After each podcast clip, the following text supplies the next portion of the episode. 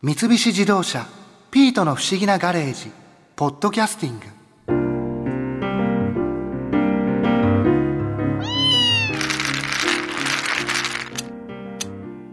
新一が先手でいいわ。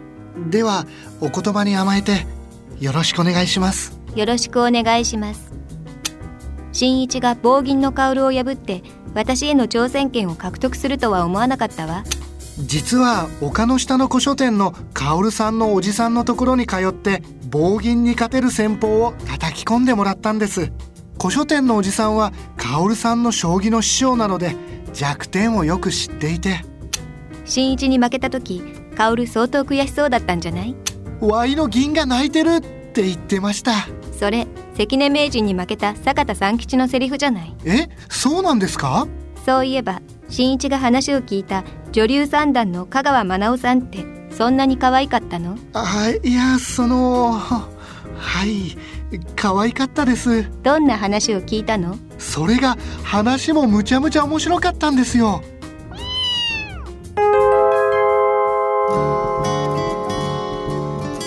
将棋っていろんな戦法があるわけですよね、はい。戦い方というか。香川さんは得意な戦い方っていうのはあるんですか？そうですね。将棋っていうのはまあその決まった駒を使って例えばその今ありますけどお互いにこの20枚の駒を使い合ってまあ戦っていくゲームなんです。だから限られた戦力なんですね。これをどう使っていくかっていうのが、まあ、戦術とか戦法の話になってくるんですけど私はあの振り飛車戦法っていうのが好きなんですよ。振り飛車戦法？はい、この飛車っていう駒は実はその将棋で一番、まあ、強力な駒の一つと言われていてあの大駒って言われるんですね。動かし方ってご存知ですか？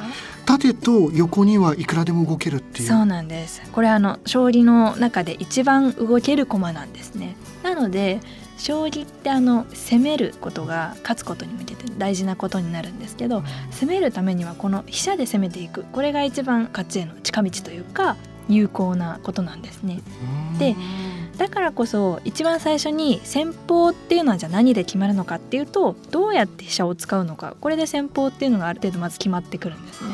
はあ、飛車の使い方である程度決まってくるんですね。そうです。で今言った振り飛車っていう作戦は飛車を振る振るっていうのはこうバットみたいにこう横にまず使うんですね。あ横にその金の前まで動かすんですね。金の前ですとか、まあ、このあ左の銀の前ですとかどこでもあるんですけど王様の上とか。でこの動かした先で縦に使っていくほですね。将棋って前進できぬ駒はないっていう有名な格言があるんですけどどの駒も前の方に進んでいくことができるんですね。なので要するに前の方っていうのは敵がいるじゃないですか敵の方を目指して駒を進めていく。これ基本的な攻めの考え方なんですけど、うん。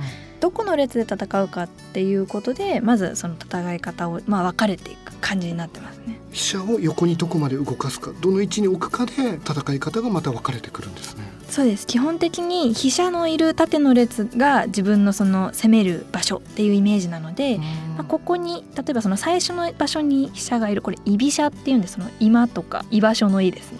うん。居飛車でこの居飛車だったらそのままその場所右から2列目ですね。ですし例えば中飛車ってこれは言うんですけど将棋盤の真ん中中央のところで戦っていく。これは中飛車戦法なんですね。そこじゃあ最初居飛車とその振り飛車っていう戦法に分かれていくんそうですそうですそうです。新地さん飲み込みが早いですね。素晴らしい。なんかこう見てると例えば相手がすごい考えてる時も待ってなきゃいけないじゃないですか、はいああいう時に、まあ、すごいバカみたいな質問なんですけど、はい。早く指してくれよってこう 思うことってないものなんですかね。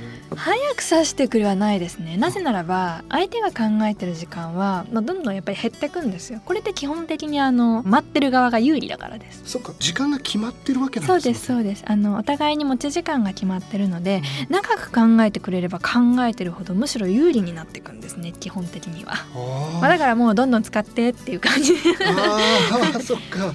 もっと言ったら相手の時間も自分は考えられるんですよ。例えば次の手を指すのに、まあ、私10分ぐらい考えたいとするじゃないですか。で相手の人が10分20分って考えてる間に私も指したい手ちょっと決まってきたなとかあるんですよ。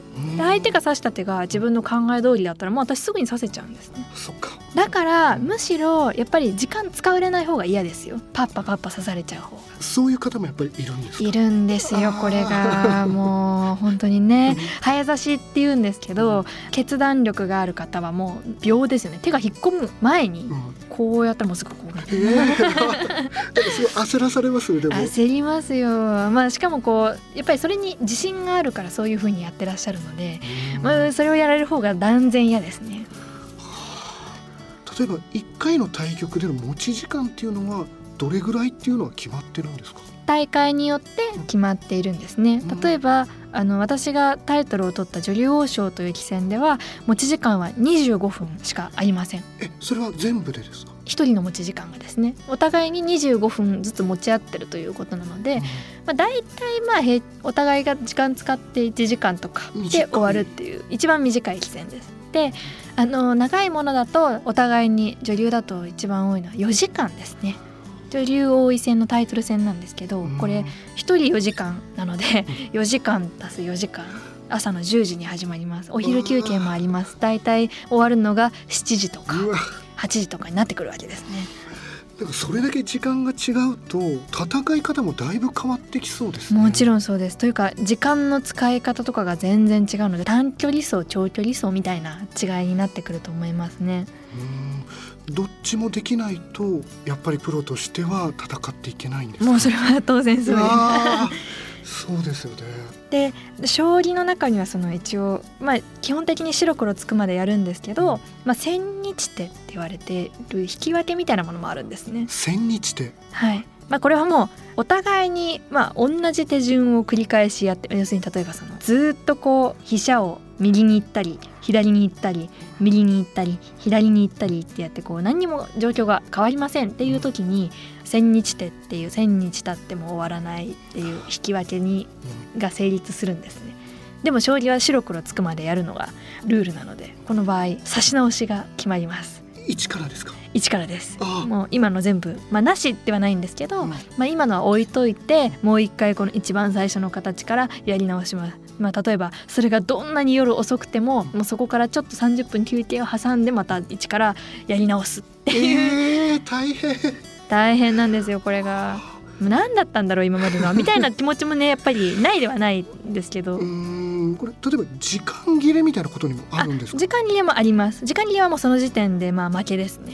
あ。はい。持ち時間の中で指すのがルールなので、うん。まあ、反則に近い負けですねそっかじゃあ決着が基本的にはつかない引き分けっていうことは将棋の中ではほとんどありえないんです。あないですね。一旦引き分けになることはあってももう一回指し直して決着がつくまでやるっていう。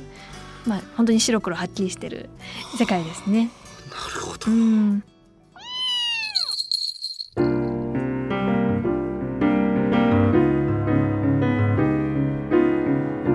なるほど。確かに面白いわね。あマリアさん駒が真っ二つ。いかん。また嫉妬してる。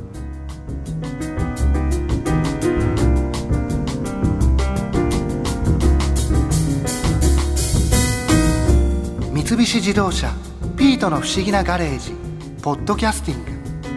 このお話はドライブアットアース三菱自動車がお送りしました